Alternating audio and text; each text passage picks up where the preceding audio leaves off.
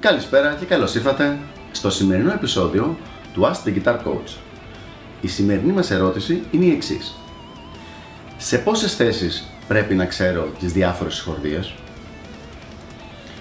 Ακόμα μια πολύ ωραία ερώτηση με χωρίς ξεκάθαρη απάντηση. Θα κάνω λοιπόν ό,τι μπορώ για να καθαρίσω λίγο το συγκεκριμένο τοπίο. Ας πάμε από τα βασικά, ξεκινώντας δηλαδή από την αρχή. Σίγουρα χρειάζεται οποιαδήποτε συγχορδία να την ξέρεις minimum σε δύο θέσεις. Μία με τονική την έκτη χορδή, αν μιλάμε για λα εδώ, και μία με τονική την πέμπτη χορδή, είτε εδώ είτε ανοιχτή. Αν μιλάμε λοιπόν για τη συγχορδία λα μινόρ 7, η μία θέση θα είναι εδώ και η άλλη θέση θα είναι εδώ.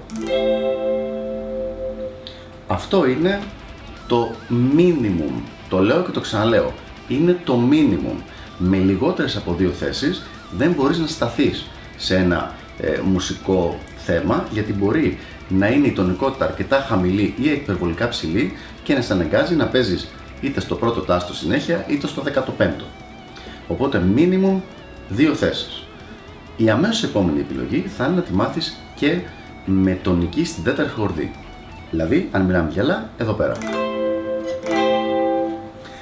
Αυτό είναι ένα σχήμα που είναι πιο χρήσιμο όταν είσαι μέσα σε μια μπάντα, σε αντίθεση με όταν παίζεις με ένα σαξόφωνο ή με ένα τραγουδιστή μόνο, ε, γιατί είναι πιο συμμαζεμένο, είναι πιο πολύ στις ψηλές νότες της κιθάρας και είναι έξω από τα μονοπάτια και του μπάσου και των πλήκτρων.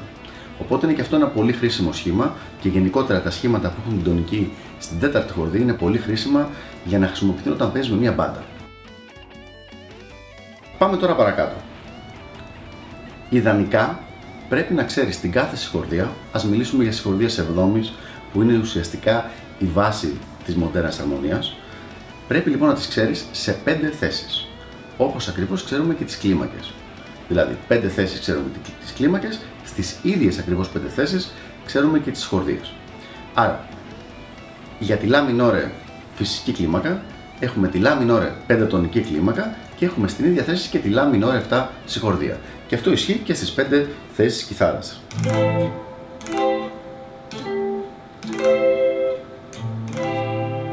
Οπότε τις έχουμε και τις 5.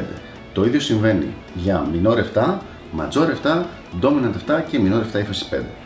Είναι ο μόνος τρόπος να μην έχεις κενά στο παίξιμό σου και να μπορείς να χρησιμοποιηθεί το voice leading, δηλαδή η κίνηση των διαφορετικών φωνών με ένα ωραίο, απαλό, γλυκό και έβυχο τρόπο στο παίξιμο.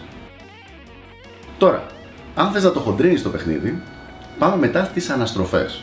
Δηλαδή, οι αναστροφές είναι οι συγχορδίες με διαφορετική σειρά των νοτών με άλλο μπάσο αρχικά, αλλά και με διαφορετική σειρά των νοτών γενικότερα. Αυτό είναι ένα είδος αρμονίας το οποίο χρησιμοποιείται πιο πολύ σε συγκεκριμένα μουσικά είδη, σίγουρα στην jazz μουσική, αλλά και σε άλλα και είναι όμως λίγο αρκετά πιο ειδικό.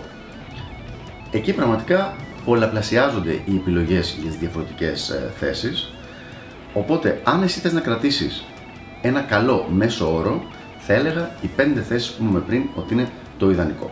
Με τις 5 θέσεις αυτές δεν πρόκειται να χρειαστείς κάτι παραπάνω για να παίξεις πάνω από το 95% των πραγμάτων που θα βρεις μπροστά στη μουσικής σου καριέρα γενικότερα, σχεδόν ό,τι είδος μουσικής και να παίξεις. Αυτά λοιπόν για το συγκεκριμένο θέμα. Ελπίζω να βοήθησα και τα λέμε στο επόμενο Ask the Guitar Coach. Γεια χαρά!